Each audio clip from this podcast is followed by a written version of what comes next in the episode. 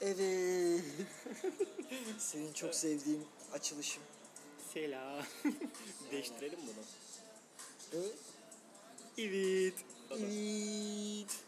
Başlıyoruz. Neredeyiz bugün? İzmir'de Kafe Raş'tayız. Boş ver reklamlarını neyimiz? şunları. 9 Değil mi? tanesi dinleyicimize.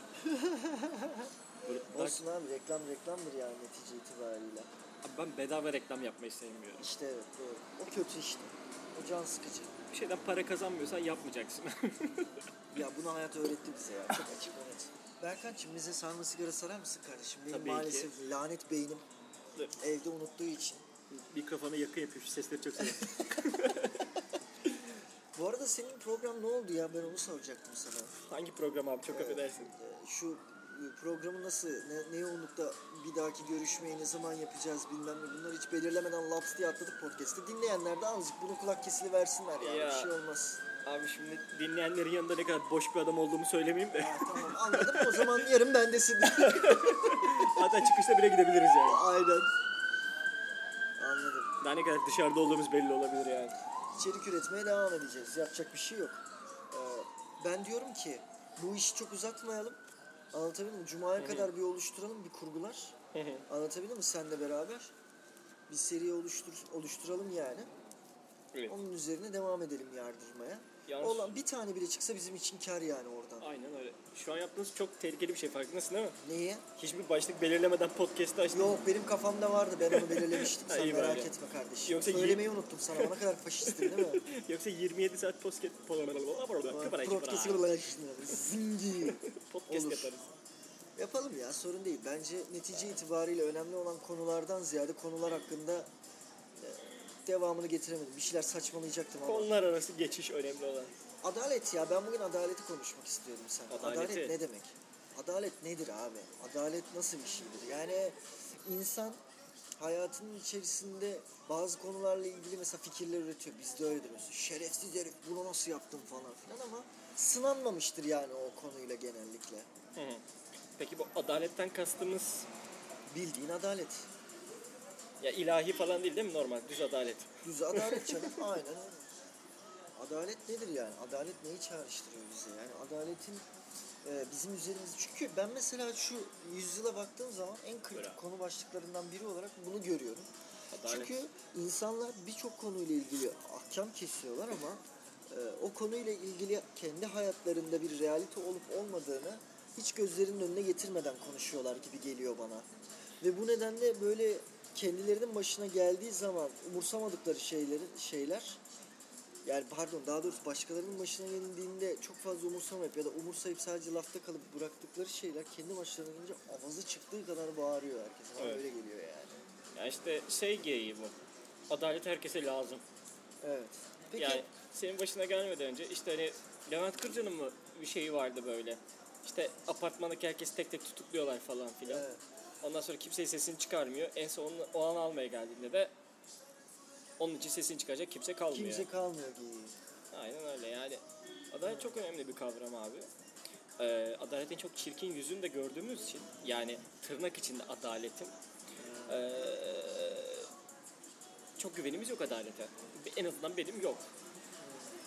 Bunun yanı sıra adalet dediğin şey bu Suna Yakın'ın anlattığı bir hikaye var ya e, Berlin'de hakimler var. Ah işte evet. Ha, o olay işte yani olması gerekiyor.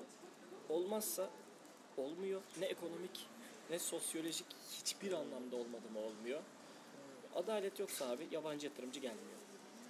Yabancı yani yatırımcı yine bir gelmeyince şekilde paraya dayanıyor değil mi gücü? Yani her türlü güce paraya dayanıyor dayanıyor. bir şekilde. Her türlü. Yani sonuçta ben de bir yabancı olsam bu ülkeye niye geleyim? Niye yatırım yapayım? Eğer sosyal ya da ne bileyim işte e, fiziksel bir anlaşmazlık olduğunda ben çözümü bulamayacaksam ne diye geleyim bu ülkede yatırım yapayım? Bak ne oldu ekonomiye etki etti. Sosyolojik olarak düşün. Sosyolojik olarak ben adalete güvenmiyorsam nasıl geceleri rahat uyuyabilirim? Evet. Yani polisin benim evimi basmayacağı ne malum. Hadi bastı. Gelen polisin iyi polis olduğu ne malum. Bu polis Evet. kötü polisse ben bu polisi kime şikayet edeceğim? Evet. Evet. Şikayet ettiğim savcı iyi bir savcı değilse, adalet duygusundan yoksunsa ben nasıl hakime çıkacağım? hakime çıktım. Hakim iyi niyetli bir hakim değilse ben nasıl kötü polisi cezalandıracağım? Ben nasıl yaşayacağım bu Cir. ülkede? Evet. Çok güzel. Peki sana bir soru. Bir gün evdesin. Evet. Çoluğun çocuğun olmuş tamam mı? Tamam. Abi kapı çalıyor. Bam bam bam bam bam. Evet. Anlatabildim mi? Gidiyorsun açıyorsun kapıyı. Kapıdaki oğlun ya da kızın. Tamam mı? Evet. Ellerinde kan var. Evet. Bir de bıçak ya da silah. Anlatabildim mi? Hı. Kapıyı kapatıyor, içeri giriyor. Bitmiş, çökmüş bir halde. Ve sana şöyle soruyor. Baba, ben bir cinayet işledim. Ne yapacağım? Şimdi ben de sana şu soruyu soruyorum. Sen o çocuğu adalete teslim mi edersin? Çocuğunu, oğlunu, kızını anlatabiliyor muyum? Adalete teslim mi edersin yoksa adaletten korur musun? Kontra soru hazır mısın? Bu cinayet bir e, nefsi müdafaa sonucunda mı işlenmiş? O seni ilgilendirmiyor ki. Adalet soracak bunun e, hesabını ona. Tabii canım. Yani ben soracağım ne oldu? Eğer ki kendi canı tehdit altındaysa ya da ne bileyim eee, işte onu yapmasaydı o ölecekti. Evet. Ya da ne bileyim eee Peki istemediği- oğlunun kızının doğru cevabı vereceğini nereden biliyorsun ki? Yani sonuçta bana ben cinayet işledim diyebilecek kadar güveniyorsa Ama belki o senin ondan e, koruyacağını düşünüp geliyor soruyor. Hı. Hiçbir çaresi olmadığı için. Yani burada bunun hesabını soracak mı makam o ülkenin tabii canım. adalet mekanizması Yani yani. şun, şundan soruyorum. Eğer eee, şimdi sadece adalet şey değil ki yani adliye sarayı değil ki. Her insanın kendi içinde de adaleti var. Yani en basit şeyden düşün abi. Şu an şu keki yiyoruz. Mesela bunu tam ortadan ikiye bölmek var. Anladın mı? Tamamını benim yiyeyim abi al bir çatalla sen bak. Bu da bir adalet. Benim bahsettiğim şey şu. Eğer benim kendi içimdeki adalete göre hani bu ço- benim çocuğum bu cinayeti haklı yere işlediyse de onu teslim ederim. Git bunu adaletin önünde de anlat. Adliye sarayında da anlat. Ha. Hakimin karşısında da anlat.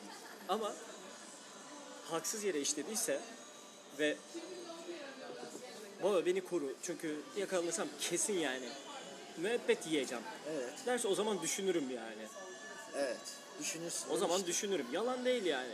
Sonuçta abi kendi canından bir parça anladın mı? Evladın olmasa bile, kardeşin bile olsa Anladım. gelip bunu söylese sen yine bir ikileme düşersin. Çok olağan. Peki, şimdi sen bu olayı haberlerde izleyen bir kişisin ve Evet. babanın oğlunu savunduğunu ve o oğlunun ya da kızını anlatabildim mi? 8 kişiyi öldürdüğünü anlatabildim mi? Ee, ama babanın da onu koruduğunu gördüğün anda ne dersin? Orospu çocuğu İşte derim.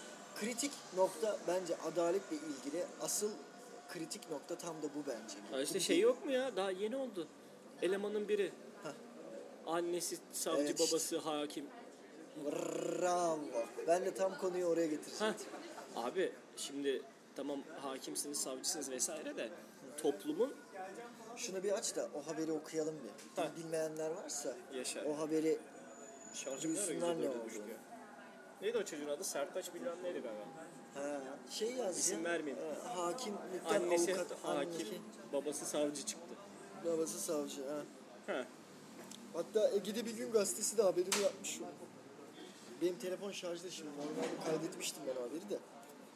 Şimdi İstanbul Bakırköy'de yanındaki kadını darp ettikten sonra cipini yayaların üzerine sürerek 8 kişinin yaralanmasına yol açan ve tutuklandıktan sonra adli kontrol şartıyla tahliye edilen Görkem Sertaç Göçme ile ilgili Bakırköy Cumhuriyet Başsavcılığı açıklama yapmış falan filan. Şimdi bu başlı başına bir suç. Yani kadını darp etmesi başlı başına bir suç. Evet. İnsanların canı Peki ne olmuş atması. o olayın sonunda? Tahliye etmişler değil mi? Adli kontrol şartıyla. Tahliye etti. Karar, karar ha? Durdurabilir misin bir dakika? Tamam, durdurayım. Evet kardeşim. Şimdi bu arkadaş adli kontrol şartıyla serbest bırakılmış. Hayır tahliye edildi en son. Annesi hakimlikten istifa ediyor. Tamam işte. Avukatı oluyor. Bilmem ne oluyor. Serbest bırakılıyor. Bir de kadın şey demiş abi duydun mu? Oğluma işte eee oğlum mağdur ediliyor. Evet. Ondan sonra erkek erkeğe şiddet, işte psikolojik şiddet, şu bu falan filan. Ablacım yani sayın eski hakim, eski savcı senin oğlun 8 kişinin canına kastetmiş. Üzerine araba sürmüş. Ya ki görüntüleri de var yani anladın mı? Evet, bir evet. iddiaya da dayanmıyor. Gözümüzün önünde olan bir şey. Aynen öyle. Şimdi bu davada şunu çok açık söyleyebilirim. izlerim o görüntü kaydını. Eğer benim oğlumsa önce çok temiz bir döverim. Babasıyım çünkü. Çok temiz döverim. Sonra da derim ki ben senin artık babam falan değilim. Çünkü ben seni böyle yetiştirmedim. Siktir git. Teslime olmuyor musun polise? Ben ararım. Bak bunu yaparım. Ama ne bileyim mesela Ceren öldü ya abi kızcağız. Evet, Gencecik aynen. kız. Mesela onun peşindeki manyağı eğer Ceren öldürmüş olsaydı, Ceren benim kızım olsaydı ben ellerinden öperdim. İyi yaptın diye. Sonra da gönül rahatlığıyla onunla beraber giderdim polis merkezine ifade vermeye. Her sürecin her yanında da yanında olurdum, destek olurdum. Çünkü canından oldu. Aynen. Yani Ceren'in e, katilini öldüren birisi olsa mı diyorsun? Anlamadım. ama. Ceren'i takip ediyor. Mesela tam tersi olsaydı, Ceren katilini Ha, öldürmüş evet, olsaydı. Evet, evet. anladım. Ondan bahsediyorum. Tabii canım. Orada ama şöyle bir durum var işte. Yani o noktada da adaletin kendi teorisi şunu söylüyor. Adalet delillerle çalışır. Ve delillerin ortaya çıkması kişilerin yani olayın içinde olan insanların kararlarıyla e, değil ortaya çıkarılacak dışarıdan üçüncü taraf bir yaklaşımın e, belirleyici süreci belirleyici ve tasdikleyici şekilde net bir şekilde olayın net bir şekilde anlatılmasına açık şeffaflıkta gerçekleşmesiyle mümkün kılınabiliyor. Şimdi teori ya bunu diyor ama pratikte bu bu şekilde mümkün olmuyor. Çünkü niye biliyor musun? Aslında kimse kendini e, hayatta böyle bir olayın içine girebilecekmiş gibi bir durumda hissetmiyor. Aslında hayat algılarımız her şeyin çok düzenli, her şeyin çok intizamlı olmasına yönelik bir algıdan e, ibaret. Bizler bu kadar varlıklarız yani. Sen şimdi bilmiyorsun şuradan çıktıktan sonra başına neler gelecek. Tabii. Ve dolayısıyla bir de şöyle bir durum var. Amerika'da 12 Eylül saldırıları olduğu zaman olaya şahit olan dışarıdan insanların anlattıkları birbirini tutmuyor biliyor musun?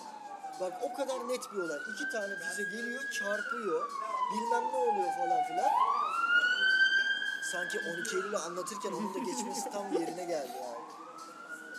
Ama e, ifade verenlerin birbirleriyle demeçleri tutmuyor. Yani bu şunu gösteriyor. İnsanlığın nesnelliği e, konusu, insanın nesnel olabilmesi konusu çok tartışmaya açıktır.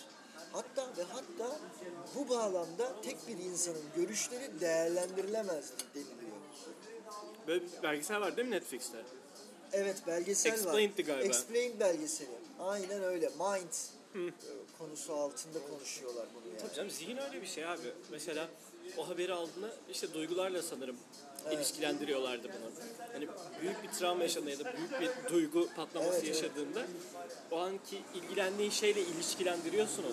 Evet. Ya bu da şununla alakalı aslında. Çünkü insan bilgiyi bilgisayar gibi kaydetmiyor. Sen Word'e bir belge kaydediyorsun.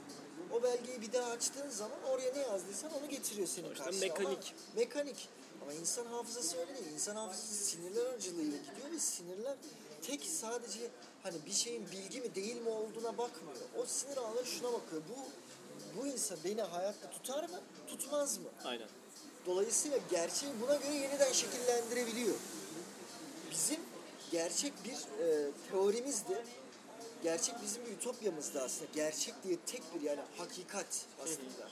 Bizim bir e, ütopyamızdı ve biz bu hakikati bilgisayarlar aracılığıyla hakikat ütopyasını bir şeye dönüştürdük. Yani bir e, realiteye dönüştürdük. Ne aracılığıyla? Bilgisayarlar aracılığıyla işte. Evet.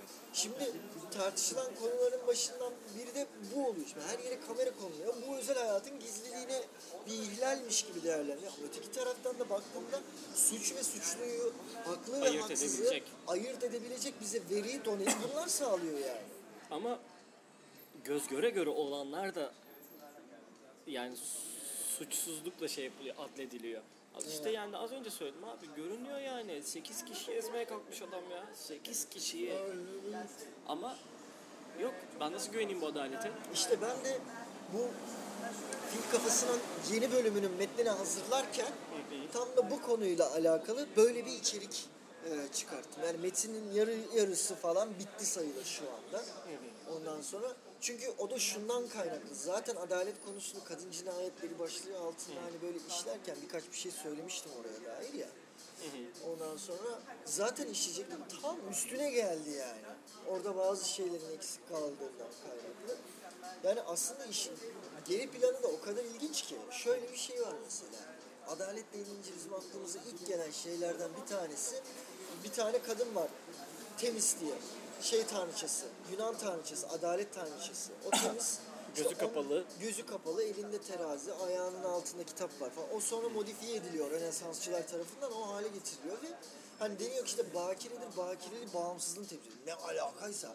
Yani bununla bunu bağdaşlaştırmışlar falan filan neyse ama işin kökeninde geldiği yerde yani mitolojiden geldiği perspektifte olayın özü şu. Temis denilen kadın Zeus'un karısı. Karılarından biri yani. Cariyelerinden biri baktığınız zaman. Ve üç tane çocuğu var ondan. Anlatabildim mi? Ve temiz kesinlikle şey değil yani. Ee, böyle elinde kılıç var ya o kılıcı o kullanmıyor. O kılıcı o kullanmıyor. O kendisinin canını sıkan birisi olduğu zaman onun yerine Nemesis diye intikam tanrısı var. Ona veriyor o işliyor cinayet. Ulan bir de hani Kılıcın ruhsatı kimdi? e, Ruhsatı. Rus- yani züccaci dükkanı gibi taşıyor elinde o sadece anlatabildim mi? Temsilen. Yani olay kendi özünde zaten çok sıkıntılı. Hani görevine baktığın zaman insanlarla tanrılar arasındaki dengeyi koruması çünkü tanrılara bir ceza veremiyor. Onlara telkin veriyor. Kararlarını alırken adaletli olmaları telkinini veriyor onlara. Yani olay aslında baktığında özünde sakat. İnsan ilk daha bu hayatı kategorize etme arayışıdır ya o mitoloji. Yani bir e, köşe taşları bulma işidir aslında baktığın zaman. Yani Roma baktığın zaman o tanrıçalarla, tanrılarla, bilmem nelerle, şunlarla, bunlarla kendi somut yapısının bilinçaltını e, ortaya çıkartmıştır. Yani fikir merkezinin neresi olduğunu göstermiştir. Ve bizim şu anda oturduğumuz bütün medeniyetler o zamanki polislerin bir devamı aslında.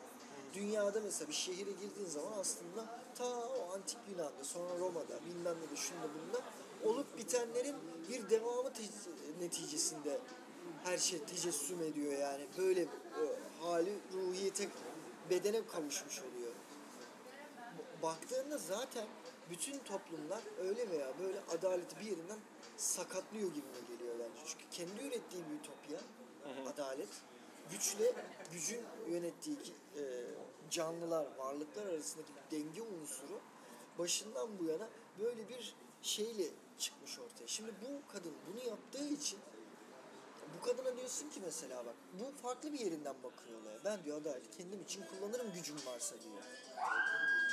Ama öteki tarafta diyor ki hayır diyor bunu işte belli oranda yapabilirsin. Kurallar vardır, kitaplar vardır, şu var. Ama neticesinde oradaki bir akımdan buraya geldik biz. Aynen. Şimdi biz bu kadını nasıl suçlayacağız? Nasıl suçlayabiliriz? Suçlayabilir miyiz yani?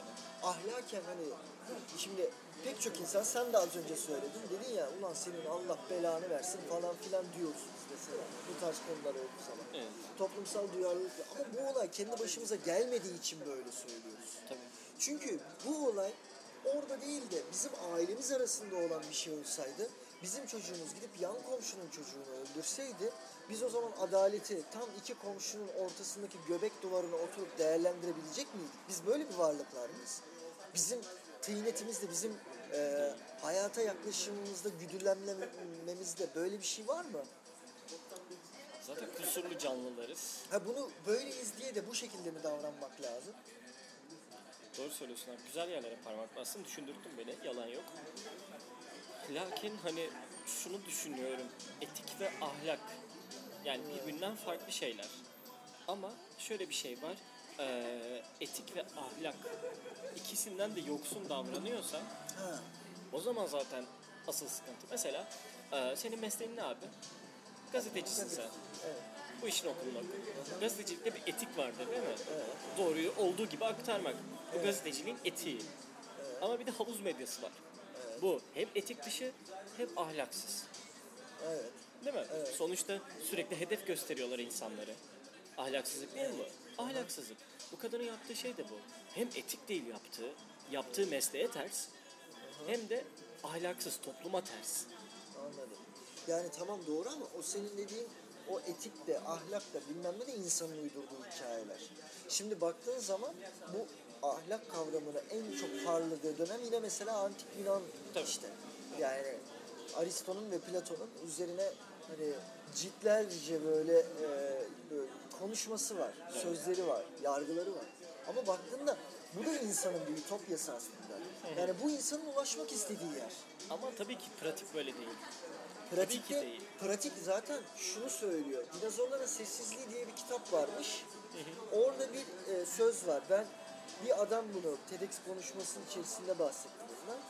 İnsan arada sırada ahlaklı olmayı düşünebilen ama her zaman ahlaklı olmayı beceremeyecek kadar evrim becerecek kadar evrimleşmemiş bir varlık. Evet. Yani evriminin neticesini buraya aksettirmek istiyor olabilir bu. Anlatabildim mi? Ama biz netice itibariyle bu hani şuradaki elin değişmesi kadar somut görülebilecek bir olay değil bu. Ama bu çok bariz açık bir sorun yani dünyada insanların şeyiyle ilgili.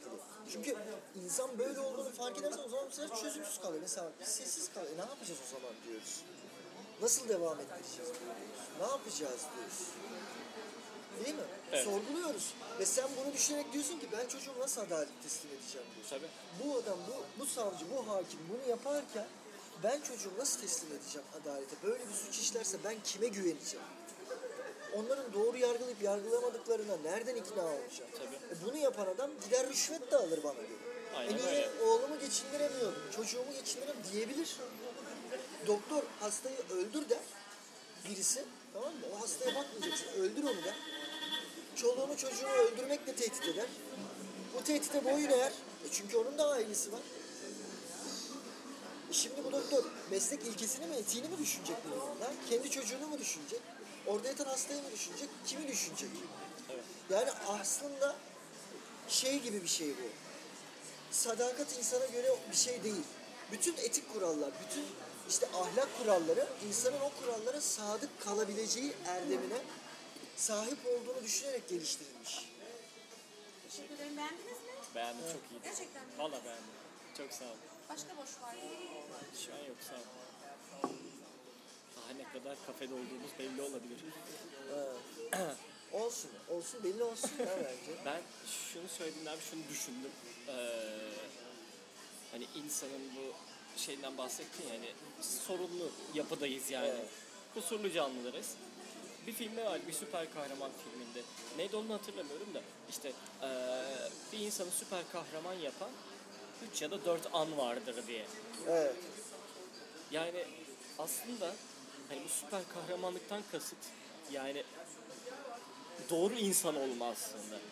Eğer gerçekten hani başkasını gözeterek kendinden bağımsız yani kendine değil bencillik yapmadan başkasını düşünerek yaptığın her davranış Evet. aslında insanlığa hitap eden bir davranış. Onurlu bir davranış. Şimdi bu bahsettiğimiz şeyler de kendi çocuğunu adalete teslim etmek.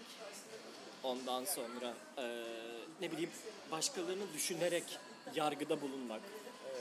Onları yargılarken hakim olarak, savcı olarak, işte polis olarak vesaire gerçekten hani onları bir şüpheli ya da bir mağdur yerine insan olarak görerek devam etmek Evet. insanı insan yapan davranışlar. Yani ben bunu düşünüyorum açıkçası. Eğer ki eee, bu yaptığın şey doğru değilse, sen kendi çıkarlarını gözetiyorsan demek ki sen çok da onurlu bir insan değilsin.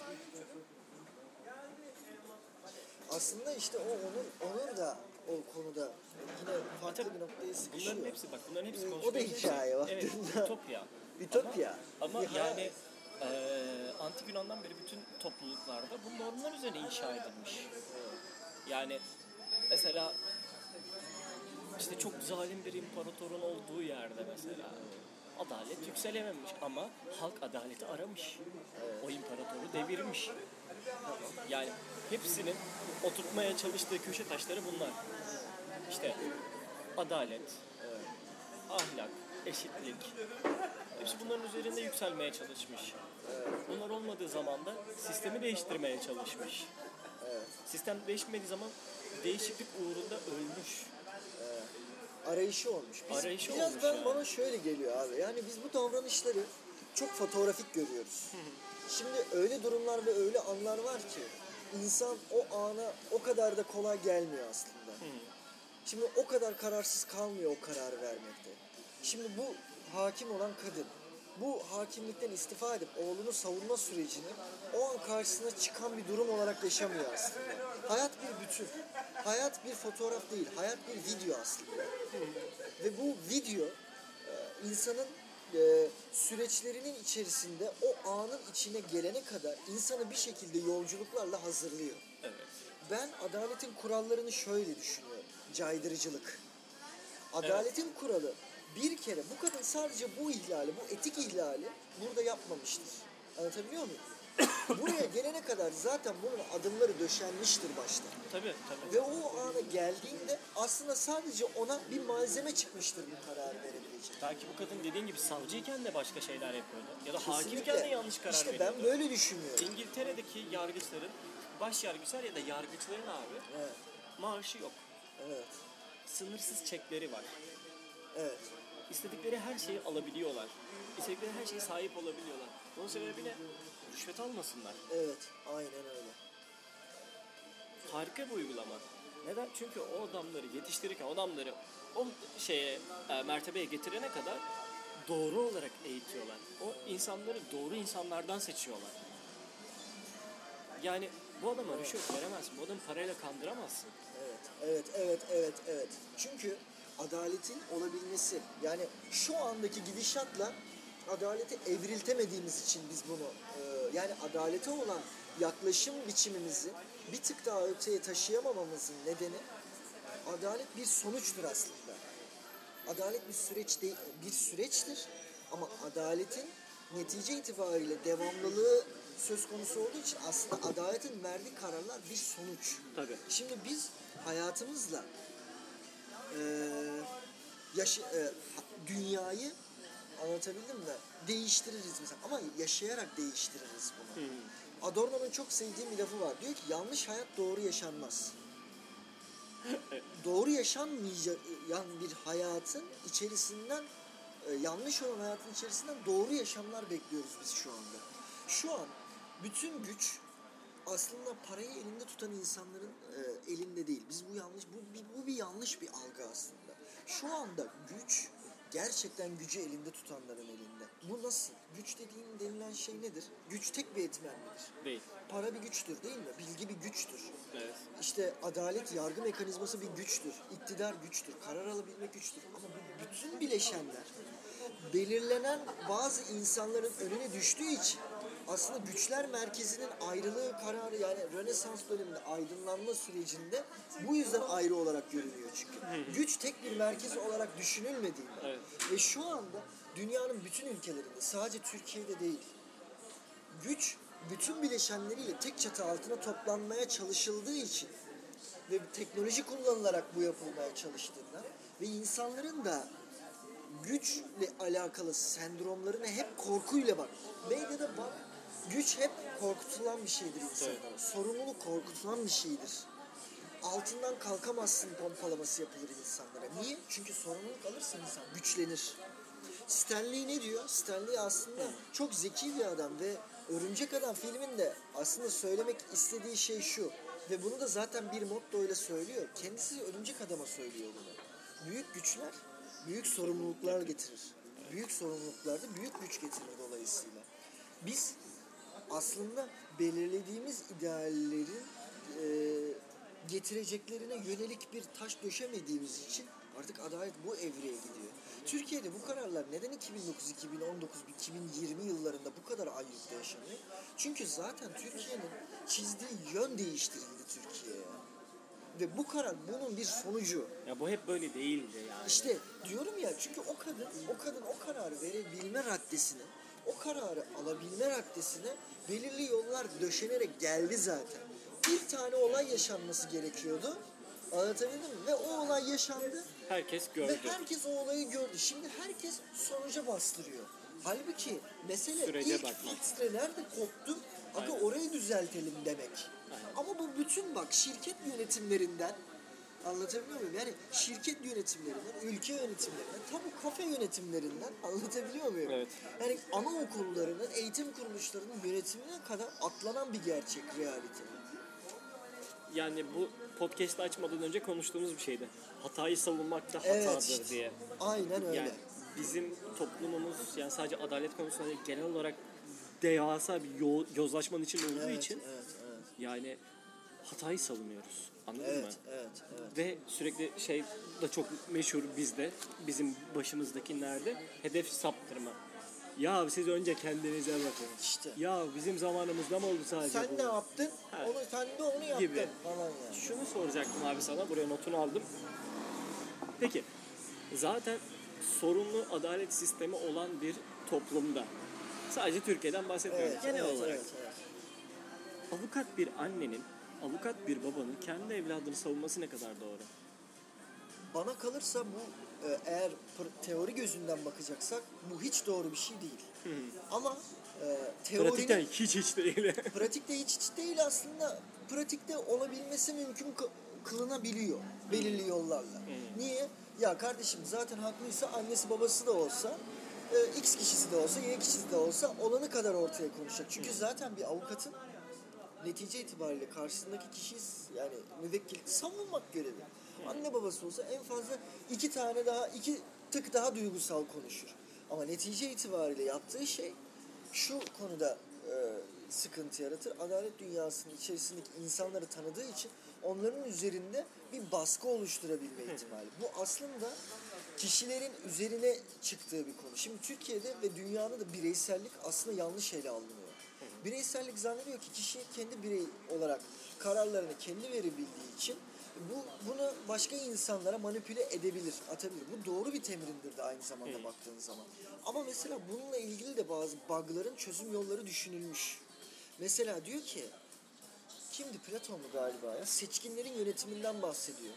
Ama bu seçkinler öyle seçkin değil. Yani parası olduğu için seçkin değil, fikirleri olduğu için seçkin. Bunlar ailelerinden çocuk yaşta alınıp devletin yetiştirdiği çocuklar. Ve bu çocuklar yani zengin bir aileden de alınıyor, fakir bir aileden de alınıyor ve yetiştirilirken müthiş derecede izole bir ortamda eğitim görüyorlar. Yani ne annelerini ne babalarını tanıyacak düzeyde. Ve sonra onların aralarından en başarılı olanlar Yönetim. ülke yönetiminin başına geçiyorlar. Benim aslında demokrasiyle ilgili tanımlayabildiğim en net, en reel kavram budur. Çünkü demokrasi kesinlikle ve kesinlikle e, bir dış bağımlılıkla yani bir bilgisayar gibi çalışmak zorunda olan bir sistem. Ben bunu algılıyorum. Yani çünkü öteki türlü bağlarla, insani bağlarla kuramazsın, kurgulayamazsın yani. Yani çünkü öyle insanlar var ki yani. Çok saçma ama yani. Abi öyle şeyler siyasi parti başkanları var. Öyle adaylar var ki yani sadece kendinden başka kimse oy atmamalı o adama. O kadar Evet. kötü yani. Evet evet. Ama demokrasi böyle bir şey. Herkes oy atabiliyor. Herkes oy kullanabiliyor. Sırf o partiden diye. Herkes o partide bir kullanabiliyor. adamı- evet. O kadın Aynen linç ettiler ya kimdi o ya hatırlamıyorum adını da işte dağdaki çobanla benim oyun bir mi Bir diyen mi? kadın daha önce konuşmuştuk bunu. Kayacı, evet, Ha, evet. Aysun Kayacı yaşa. Herkes olsa eleştirmiş, taşlamışlar ya Evet, eski evet. Türkiye'den bahsediyorum. de. Aynen evet evet. Kadın ne demek istediği o kadar belli Net ki şu an yani. ayyuka çıktı yani. Aynen öyle. Abi çok affedersin de yani pisuara sıçan adamlar oy verebiliyor. Anladın Evet. mı? Önünü görmeyen teyzeler oy veriyor. Doğru. Bu nostaljik yavşaklıktan bahsetmiştim geçen Twitter'da Evet. gördüğümü Evet bilmiyorum. evet evet. Bu yok işte bilmeyenlere söyleyeyim. Yok işte efendim bundan 40 yıl önce sobalar vardı ama insanların içi İşte daha sıcaktı aynen. falan. Ya amına koyayım bugün de niye bu haldeyiz? Biz mi Kim getirdik getirdi bu bu? hale? İşte bravo sana. Hay yaşa. Ben de bunu sorguluyorum işte. Ben de en çok buna sinir oluyorum. Ya TikTok'a video atan 15-20 yaş arası çocuklara bir, bir diş bilemişler. Evet. Yani abicim o çocuklar kendilerini kameranın önüne koyup erkek gibi, kadın gibi çıkıp orada konuşma yapıyorlar. Kimse onlar. Yani atıyorum o insan neye gülüyorsa, neye seviniyorsa onu çıkıp karşısına yapabilme cüreti var. Sende o da yok. Evet. Ve o Anca çocukların konuş, anca konuş. Anca konuş. Başka hiçbir şey yok.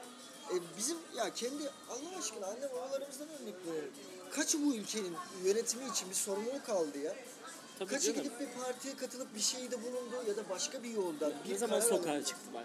Yok abicim Ne öyle zaman bir şey sokağa yok. çıktılar? Ve ben kendi ebeveynlerimden biliyorum abi.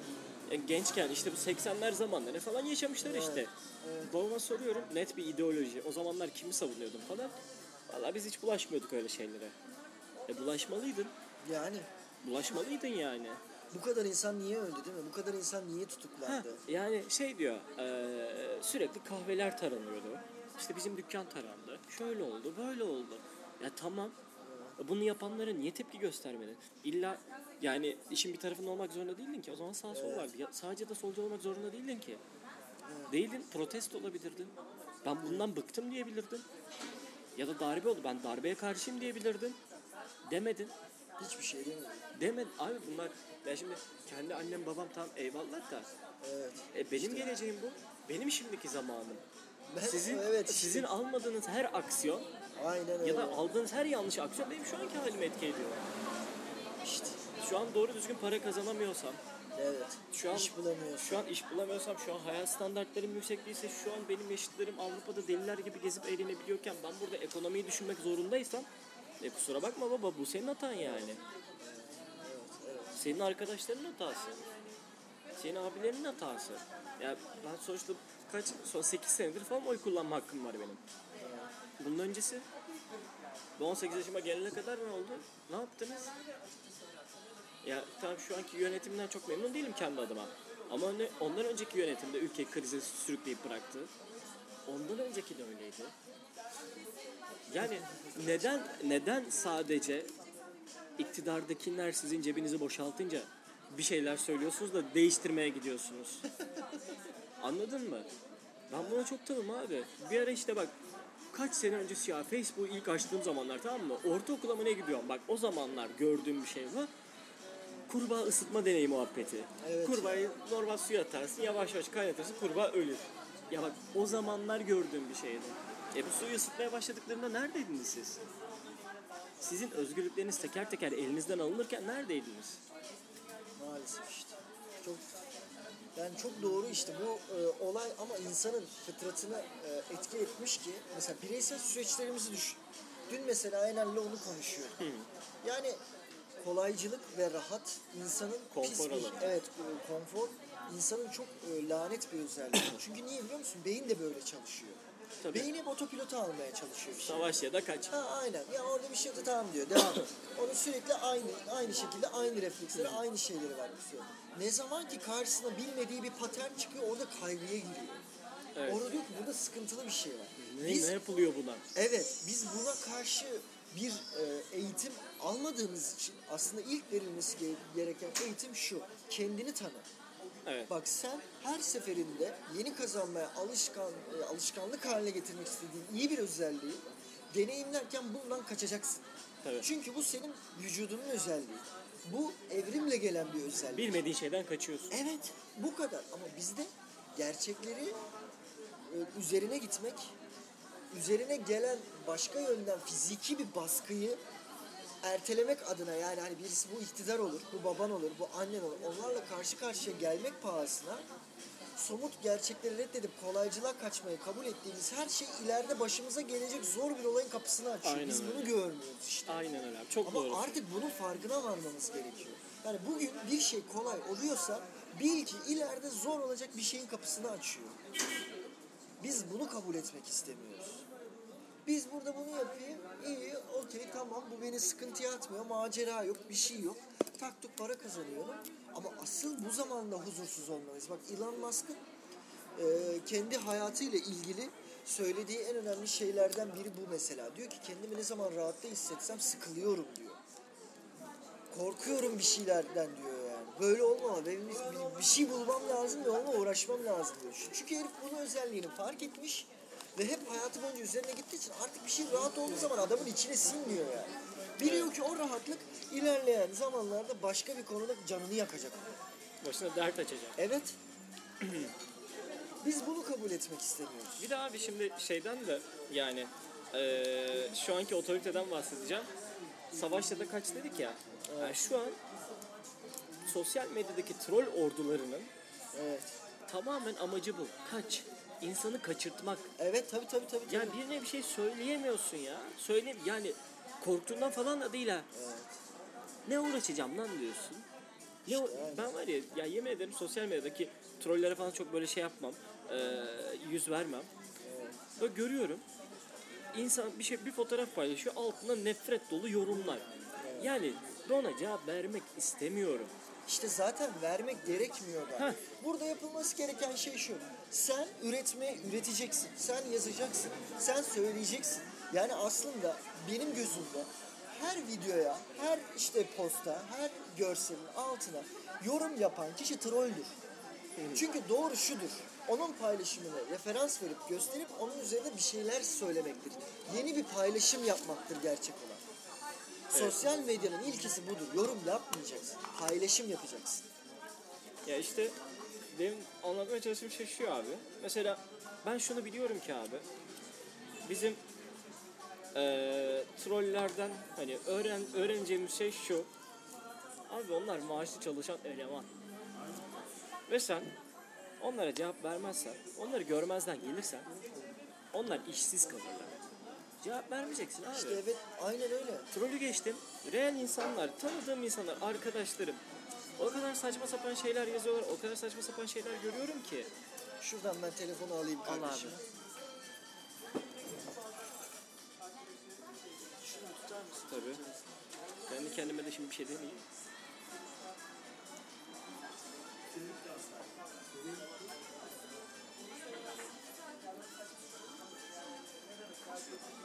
Kadar güzelmiş. Nereden aldın bunu be ya?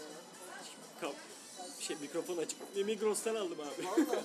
Ay yes Ulan bu kadar konuşmanın arasında bir an unutmuşum biliyor musun? Yalnız bu bunu şarj etmemiş brojum. Hadi ya, yüzde kaç? Bir. Şaka yapıyorsun ya. Valla. Ama o prizden kaynaklanıyor. Çalışmıyor orası. Olabilir. Yoksa o kablo asla şey yapmaz ya. Benim Ondan Cahit diye sonra çalıştırıyor. Ne diyordum ya ben? O sorun e, şey yapar dedim. Ha ya. kendi arkadaşlarıma Evet. örnek veriyordum abi. Ya görüyorum tamam mı? Saçma sapan bir fotoğrafa, saçma sapan bir posta, saçma sapan bir yorum atmış. Ee, Ya şimdi ne kadar aptal olduğunu yüzüne vursam bir ton davayla uğraşacağım. Yok öyle olmaz, yok böyle olmaz falan olmaz şey olmaz. Korktuğumdan mı yazmıyorum? Savaşmaktan mı korkuyorum? Hayır. Kaçmayı tercih ediyorum. Çünkü uğraşasım yok o kadar aptallıkla. evet. Yani bu yüzden aynı şey mesela ben kendi eniştemde görüyorum. Bir eniştem var abi. Aha. Çok bilgili bir adam. Çok da donanımlıdır kendisi. Evet. Böyle siyasettir vesairedir. Hiç bulaşmaz, hiç sevmez. Yani düşünüyorum. Bu adamın bu konularda söylemesi gereken bazı şeyler var. Biliyorum yani. Evet. Ama konular açıldığı zaman aman yapıyor geçiyor. Bilmediğinden mi? Hayır. Kafası rahat etsin diye. Ama işte kafası rahat etsin. E, o da suça ortak oluyor. Suça Evet, sessiz kalmak evet, suça evet. ortak olmak demektir. Yani şimdi şöyle bir durum var. Bir ülkede asıl meseleler konuşulmazsa anlatabildim mi? O ülke şizofreniye gider. Biz şu anda şizofrenin içerisinde yaşıyoruz. Burada Mustafa Kemal Atatürk'ün çok güzel bir tespiti var. Yani ben buna bayıldım ve gördüm ve gerçekten nasıl bu benim karşıma çıkmadı daha önce diye şaşırdım. O da şu. Mustafa Kemal Atatürk e, o dönemin var olan felsefi konularından biriyle ilgili bir açıklama yapıyor. Konu da şu. Dünya uğraşılmaya değer bir yer midir gerçekten? Üzerine anlam üretmeye, bu kadar çok değer üretmeye, bu kadar çok çaba sarf etmeye değer bir yer midir? Çünkü e, olay şu, yani netice itibariyle 60-70 yıl yaşayıp gittiğimiz bir dünya üzerindeyiz diyor. Kimileri diyor Mustafa Kemal Atatürk bu düşünceden yola çıkarak diyor hayatta diyor her şeyi bırakmayı vazgeçen vaz, e, yeğler. Kimileri de hayattan tad almayı seçer. Ben ikinciyi düşünüyorum. Ama ben neşeyi kendi hayatımdaki neşeyi benden sonra gelecek olan insanların rahatıyla beraber yaşamak için tercih ediyorum diyor. Çünkü ben böyle yaptığım sürece diyor, olayı kendi boyutumdan çıkartıp bir fikir üretebiliyorum. Düşüncelerimi ve beynimi, aklımı, her şeyimi bu anlamda kullanabiliyorum. Yani burada aslında mesele bu. Burada şunu fark etmiş Mustafa Kemal Atatürk. Demiş ki insanlığın ürettiği bu kadar çok felsefe, bu kadar çok anlam, bu kadar şey boşa değil kardeşim. Ama bu bunun ilerleyebilmesi için insanlığın yönünü hep oraya bakar şekilde tutması lazım. Bu da neyle olur? Ancak gerçeklerle olur. Evet. Mustafa Kemal Atatürk İzmir'e geldiğinde Cumhuriyet kurulduktan sonra İzmirlilere diyor ki burada birbirimize söz vereceğiz ve hiçbir zaman gerçeklerden ayrılmayacağız diyor. Çünkü biliyor ki gerçeklerden ayrılırsan insanlığın bu zamana kadar koyduğu sürecin dışına çıkmış olursun. Doğru. Şizofreniye götürürsün. Doğru. Deliliğe götürürsün. Çünkü delilikle dahilik arasındaki fark şudur. Deli olunur, deli edilir pardon. Anlatabildim mi? Birileri seni deli eder. Sen deli olursun. Dışarıdan bir refleks vardır delilikte ama dahilikte içeriden bir delilik vardır aslında. Çok güzel. Sen dahi olursun. Anlatabiliyor muyum? Eğer gerçekleri reddedip buna sırt dayayıp boş ver insanlar böyle ben de böyle kalmaya devam edeyim dersen birileri seni deli eder Evet. izin verirsin sen de bu deli edilmişliğe. Ama ne zaman ki hakikat yani insanların bu zamana kadar getirdiği sürecin daha iyi bir yaşamı ilerleyen yıllarda sokulmasına yardımcı olursa yoldan çıktığında o zaman daha iyi olursun işte. Doğru. Çünkü sen herkes bir şeyleri reddettiğinde ona sahip çıktığında ve budur dediğinde bir sürecin yeniden rayına girmesine vesile oluyorsun aslında. Çünkü bu böyledir. İnsan bir gider bir gelir. Dediği gibi kitapta da hani dem diyor ya insan ara sıra da ara sıra ahlaklı olabilir. Ara sıra. Ama ara sıra Her olabilme sürecine her şeyi evriltebilmesi için bak Albert Camus diyor ki insan o kadar çok sorumlu olmalı ki Tanrı'yı bile sırtında taşıyabilecek kadar diyor. Ve bu zamanlar gelecek diyor. Albert Camus bir varoluşçu. Buna inanmazsa her gün bu kararı yeniden güne yeniden başladığında vazgeçenlerden mi yoksa her gün bir şekilde çaba sarf edenlerden mi olduğunda her gün cevabını bu şekilde vermezsen çünkü gerçekten sadakat budur. Sadakat her gün aynı soruya aynı cevabı vermek. Cevap bu demek kendine ama.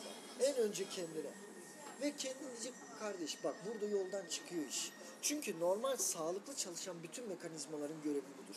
Sen bir yazılım da yapsan, bir canlı da üretmeye kalksan, bir şey yaratmanın formülü o mekanizma, o çalışan düzenek her ne olursa olsun karşısına ne çıkarsa çıksın aynı karar verip çalışmaya devam etmesidir.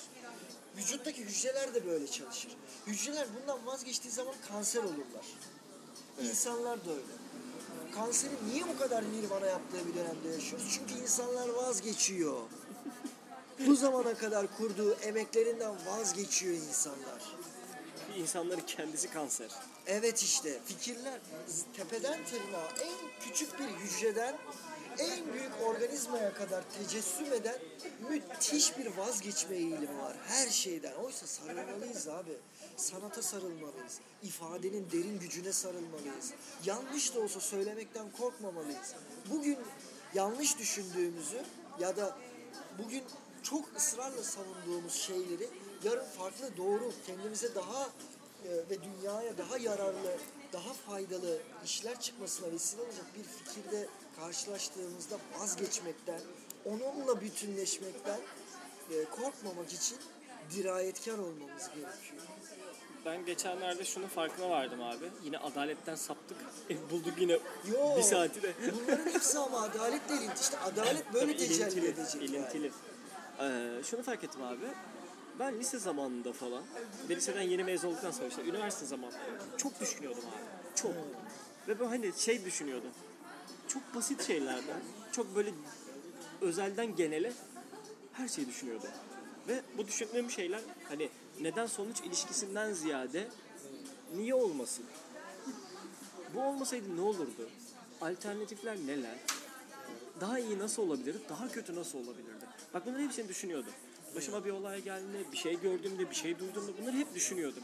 Ama şu son zamanlarda, son bir senedir falan bunu fark ettim ki ben artık çok düşünmüyorum. Bir şey üzerine çok kafa yormuyorum. Evet. Ne kadar aslında bu bir vazgeçiş işte bu. mesela. Aynen öyle. Ya bunu fark ettiğim an böyle silkelendim ve dedim ki hayır bir şey yanlış. Çünkü ben o zamanlar o şeyleri düşünmekten keyif alıyordum. Beni geliştiriyordu. Ya, bir ortamda konuşurken birinin fikrini duyduğumda ona kontra fikir çok çabuk üretebiliyordum. Çünkü ben zaten onun hakkında düşünmüştüm. Evet, evet, evet, evet. evet. Ve hani bu kesinlikle şey değil. Hani ben bunu düşündüm. Kesin kanıya vardım. Bu budur. Değil Hayır, yani. hayır, hayır. Ya bunu Evet. düşünüyorum. Benim fikrim bu. Evet. Sen ne diyorsun? Aynen öyle. Sen bana benim fikirlerimle alakalı yani çünkü mesela yine Adorno'nun çok güzel bir lafı var. İnsanların en bayağısı en zekisinin düşünüşündeki hataları bulabilir. Tıpkı en zekisinin en bayağısının düşünüşündeki hataları ve açıkları fark edebilmesi gibi. Aynen öyle. Yani bunu anlattım mı ya da daha önce konuştuk Yok. mu bilmiyorum ama şöyle bir durum var. Bir uçak yapılacak. Ee, mühendisler her gün kafa yoruyorlar. O uça- ilk uçağın yani yolcu uçağı. Şimdi ilk uçaklar savaş uçakları yapıldığı zaman şöyle bir sorun var. Çıkıyor uçak havaya. İrtifayı belli bir seviyede aldıktan sonra hava basıncına fazla dayanamayacağı için hemen irtifayı alıyor yerine geri dönüyor. Mesela bombayı atıyor geri dönüyor.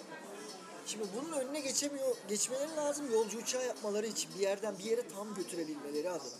Mühendisler oturuyor düşünüyor falan hani bu çalıştıkları yerde de bir tane hademe var. Ve bu hademe de ya bakıyor bu adamlar gece gündüz buradalar abi yemiyorlar içmiyorlar anlatabildim mi burada bir şey ya. Bir gün birine soruyor tamam mı böyle bir ara verdiklerinde. Diyor ki ya diyor beyefendi diyor ben çok merak ediyorum diyor. Hani siz ne üzerine çalışıyorsunuz? Yani böyle bana benim anlayacağım seviyede anlatabilirseniz diyor. Ben çok merak ettim ya diyor. Bana dert oluyor ben burada eve gidiyorum siz devam ediyorsunuz. Sonra adam da diyor ki kabaca anlatıyor. Bak diyor bu uçak. Bu bunun kanatları bu da gövdesi. Şimdi bu uçak gidiyor gidiyor gidiyor belli bir süre sonra havada basınç var ve onu kaldıramayacağı için biz bunu indirmek zorunda kalıyoruz. Ama bu yolcu uçağı olması için bunun belli bir süre ayakta kalması lazım hiç geri dönmemesi ya da herhangi bir yerde iniş yapmaması lazım. Çünkü ekstra maliyetler. Tabii.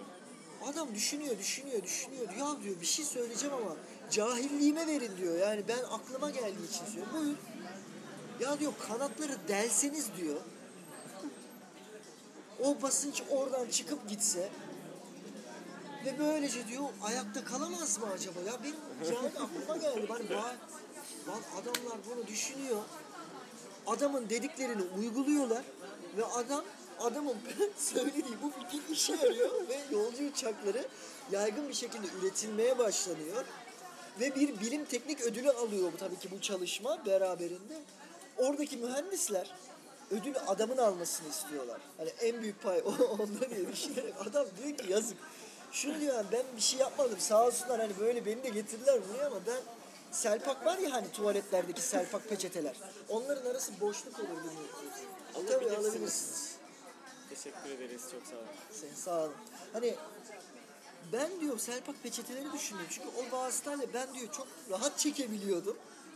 Hani düşünmüştüm bu nasıl böyle rahat çekebiliyorum. Herhalde aralarındaki deliklerdendir. Oradaki o delik buradaki deliği de e, yarattı kafamın içinde diyor. Ve böyle söylüyor. Yani her insan bir başka insanın aslında bu bak bu adam kendi işinde o kadar özümsemiş ki merak etmiş ya ben bu serpağı nasıl böyle rahat çekebiliyorum? Nasıl yırtabiliyorum rıp diye. Ya bak mesela oradaki bir merak Evet. buradaki bir olayı nasıl etkiliyor? Aynen öyle. Yani aslına bakarsan burada şu, şu hata bizi yanlışlığa sürüklüyor. Marx diyor ki felsefe diyor hayat üzerine düşünme işi değildir. Değiştirmek için yapılan bir iştir diyor. Evet. Dolayısıyla bizde felsefe ve konuşma pratikten ayrı görüldüğü için biz sıkıntıları burada yaşıyoruz. Hatırlarsın ilk podcastimizde şey konuşmuştuk. Osman Pamukoğlu'yla akademisyenlerin tartışması Kürt sorunu üzerine. Biri diyor ki hayat pratiktir. Öteki diyor ki işte teoridir, plan yapılmalıdır falan. Hayır. Osman Pamukoğlu o noktada çok haklı. Hayat pratiktir Aynen. hayatlarımızı biz pratikten ayıramayız. Çünkü netice itibariyle su üzerine düşünmek bizi doyurmaz. Evet. Bizim susuzluğumuzu gidermez. Çok doğru. Burada bizim su kanallarını en iyi şekilde nasıl bulabileceğimizin planını yapmamıza vesile olur. Bunu düşünmemiz. Ama bize bunu sağlayacak olan yola çıkmaktır. Evet. Bir hikaye var yine. Bu bir hikaye anlatıcılığı kitabında geçen bir hikaye. Tam genel hatlarıyla hatırlamıyorum. Hikaye kartlarını alacaktım senden. Ha hikaye kartları. Aynen onunla da ilgili şey yapacaktık. Evet abi. Ee, bir kabilede, Afrika'daki bir kabilede adamın bir tanesi oğullarıyla beraber yola çıkıyorlar. Avlanmak ve karınlarını doyurmak için. Bu sırada ayının bir tanesi babayı öldürüyor. Paramparça ediyor. Ve o zamana kadar işte koşup e, yetişemeyip yani müdahale edemedikleri için kendilerini suçsuzluğa yani bir suç hissediyorlar kendilerinde ve herkes dağılıyor tamam mı? Herkes bu olayı unutmaya çalışıyor. İşte geri döndükleri zaman kabileye diyorlar ki işte babam şöyle ayırıyor, şöyle efsane efsane anlatıyorlar diyor. Anlatıyorlar yani bunlar. O öyle diyor, bu böyle diyor, şu şöyle diyor. Altı tane çocuk. Altı farklı hikaye. Evet ve aralarından en küçük çocuk diyor ki babamı diyor bulabiliriz. Nasıl bulacağız diyor. Sen diyor abi diyor sen şunu yapabiliyorsun diyor. Babamın diyor sen kolunu bulacaksın. Öteki baba bacağını ya, olur mu olmaz mı falan çocuk çok ısrar ediyor. Bulacağız diyor yani. Ben inanıyorum diyor. Bizim tanrılarımız yok mu diyor. Bize yardımcı olacaklardır diyor. Bize güven ver- vermek için bu zamana kadar nasihatlerde bulunmadılar mı diyor. E peki diyor biz niye harekete geçmiyoruz? Bulabiliriz. Sonra gidiyorlar gerçekten de babanın kolunu buluyor, biri bacağını buluyor. Birisi özel büyücülük yetenekleriyle kolla bacağı birleştiriyor. Ötekisi gövdeyi, bacağı, kafayı koyuyor üzerine. Ve en sonunda kabilenin büyücüsüne gidiyorlar ve büyücü öyle bir büyüyle yapılan bütün bu e, birleştirmeye bir duayla ruhu yeniden gelmesine sağlıyor ve baba hayatta kalıyor. Tabii büyük bir kabile ya bunun adına e, bir şenlik düzenliyorlar, bir şölen düzenliyorlar. Çünkü böyle bir kahramanlık hikayesi de olunca babanın birine ödül vermesi gerekiyor. Yani bu kahramanlığı ödüllendirmesi gerekiyor. Bir tanesi diyor ki ben hak ettim çünkü kolla bacak çok önemli. Öteki diyor ayakla asıl gövde önemli. Biri diyor ki hayır ya olur mu başı olmadan gövdesine koyamazsınız bunun diyor. Baba diyor ki hayır. Benim diyor bu ödül küçük oğlumadır diyor. Çünkü ilk o bizi beni bu şekilde bir araya getirebileceğini aklına getirdi diyor. Evet. Niye? Çünkü pratik. Aynen öyle. O düşünce pratik aslında. Aynen. Beni ilk o düşündü diyor beni bulabilmeyi.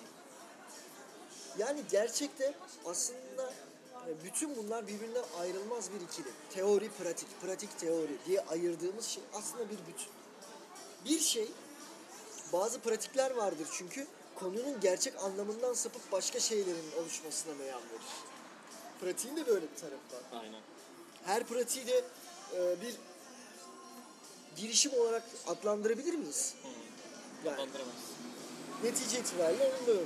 Bu şey hikayesi üzerine bir şey söyleyeceğim abi. Aha. Uçak muhabbeti. Evet. Benim aklımda şu var abi. Mesela bunu da o düşündüğüm dönemlerden çok yapıyorum. O zamanlar şey çok meşhurdu işte. Eee hadron altı çarpıştırıcısı işte CERN çarpıştıracaklar bulacağız falan filan. Şey düşünüyorum. "Ulan acaba niye olmuyor? Niye yapamıyorlar? Açıyorum böyle makaleler falan okuyorum. Hani yok işte parçacık şöyle oluyor, böyle oluyor falan oluyor falan oluyor. Hep şunu düşünüyorum. "Ulan Acaba orada olsam biri bana söylese dese ki ya şu yüzden olmuyor. Evet. Ben desem ki böyle yapsanız olmaz mı falan. Olsa. Çok komik olmaz. Hep bunu düşünüyordum kendi kendime.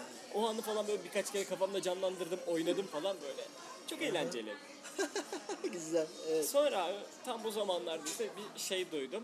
Ee, bir arkadaşım var benim. İşte devlette çok önemli bir görevde çalışıyor kendisi. O mühendis e, bir şeyden bahsetti bana. Ee, BMC abi satılmadan önce tabii. Evet. Traktör üretiyor. Traktör üretim bandında bir traktörün üretim süreci, ya işte bütün parçaları falan, bir traktörün oluşma süreci 13 dakika. Evet. Yani parça parça böyle bütünleştirme, bütününe baktığınız zaman 13 dakikada bir traktör oluyor. BMC'de şöyle bir kural varmış abi.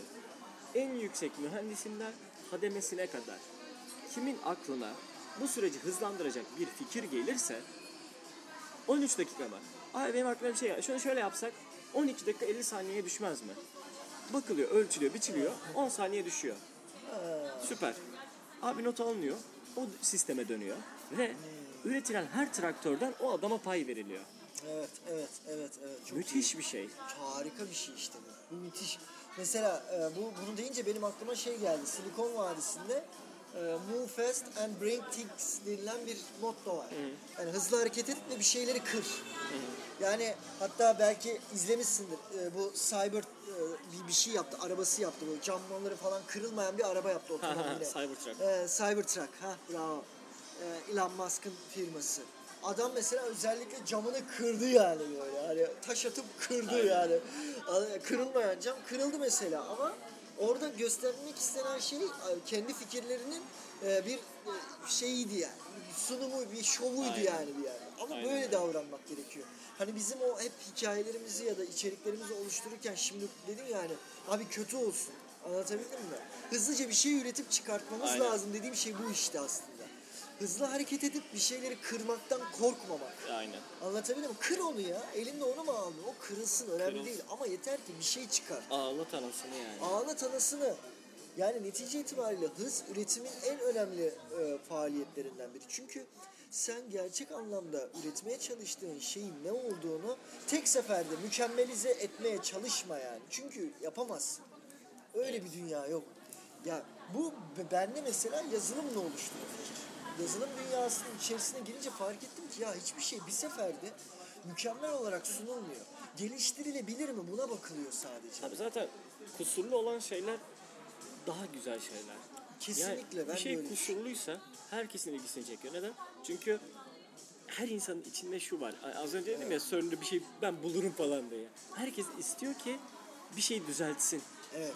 Çünkü onun yapımında o yoktu orada ama parçası olmak istiyor. Evet. Bu nasıl yapabilir? Zaten bu eleştirilerin falan hani Evet, o evet. kötü yorumların sebebi de bu. Sekteler öyle iş mi olur? Evet. Bir şekilde evet, dahil evet, olmak evet, istiyor ona. Evet, evet, evet. Nasıl olur kardeşim? Ya onu öyle yapmayın da böyle yapın. Aynen. Fikri var. Neden? Çünkü onu o yapmadı. Ama dahil olmak istiyor. İstiyor. Aynen Bu. öyle. Doğru çok güzel bir şey aslında. Hani engage dediğimiz olay. Aynen. Ya bizim mesela şu anki mesela bir şey geldi aklıma yapacağım çalışmalarla ilgili. Biz dedik ya şimdi mesela bir gün belirleyelim. O güne kadar esprilerimizi biriktirelim. Ama mutlaka bir tane olsun içerisinde deneyeceğimiz. Bak bunu yapalım Berko. Ne dedik mesela? Cuma günü mü dedik abi? Atıyorum. Cuma gününe kadar hepimiz hikayelerimizi hazırlayalım. Senin hikayen olsun, benim hikayem olsun. Çekilebilecek hemen hızlı. Vırt diye verilebilecek evde çekip böyle. Anlatabildim mi? Bir kota belirleyelim. En az üç tane. Ya iki tane de getirelim. Sinema. Biz üç diye sınırlayalım. tamam mı? Bak sınırlamak müthiş özgürlük. Gerçekten kendini sınırladığın zaman abi özgürlük oradan çıkıyor. Ya dönemin Rönesans'ta yapılmış eserlerine bak. Evet. Hani en katı koyu orta çağ sürecinde kilisenin hakim olduğu, kilise yetmezmiş gibi lordların bilmem neleri şunların bunların hakim olduğu dönemde adamlar ne eserler çıkartmışlar yani. Bence biz bu konuda özgürlükle ilgili en çok bu konuda yanılıyoruz işte. Evet. Yani bak kendimizi böyle özgür bırakalım, kısmayalım diyoruz da bunu bir oyun olarak yapmayı denesek aslında karşımıza... Ya bizde tiyatro sporunu düşün abi. Ne var? İşte iki dakika zamanım var. Seyirciden bir yönerge alıyor. Bunların hepsi kısıtlama abi. Nereye özgürlük? Evet, evet. Sahnede özgürsün diyorlar bir de. Bir de sahnede özgür. Nereye özgürsün abi? Asla özgür değilsin ya. Hadi sahnede bir kere küfür etsene Allah aşkına. Ya Nereye en özgürsün? başında yani. Nereye Ha, özgürsün? yani bence bak bunu yapalım. Tamam mı? Yapalım. Cuma'ya kadar bir challenge verelim. Bugün ne günlerden? Pazartesi. Pazartesi. Tamam Evet, mı? Tamam. Bak Cuma'ya kadar abi Yazıyorum. en az 3 tane. Aynen bak. Bu bizim bugün mod bak. Bugün bu podcast'te kararlaştırdık. Tamam. arkadaşlar. Cuma deadline. Tamam yazdım. Cuma deadline. En az 3 tane evde hızlı çekilecek hikaye. Hızlıca çekilmedik. Aynen öyle. Tamam. Okey. Yazdım. Gel el sıkışalım. Kamerada çok Bu el anı, sıkışma ama. bu anı da şey yapalım lütfen. Fotoğraf- Çekmeyeyim şarjımız. Evet, Benim de aynen. yüzde üç. Senin de yüzde üç çekmez mi? Çekmez. O yüzden bu anı çizelim. Benimki kapan... Aa kapanmış bile. Çizelim. Harbi çekmememiz gerekiyormuş. tamam abi yeter kapat ya. Çıkış yapalım artık. Öyle mi? Yani çıkış yapalım çayma içelim. Podcast'ten içelim, çıkış değil mi? yapalım. Aynen. Aynen, Saat, tamam. Bir saat oldu çünkü. O zaman... evet Dayıçı hayırlı kapatıyor. Hoşçakalın. Ciao bebe. Sen yapacaksın. Hadi kapanış yap. Hangisi? Yuvarlak mı? Ha kapanış mı yapayım? Tamam. Aynen evet. Görüşürüz. Power Türk.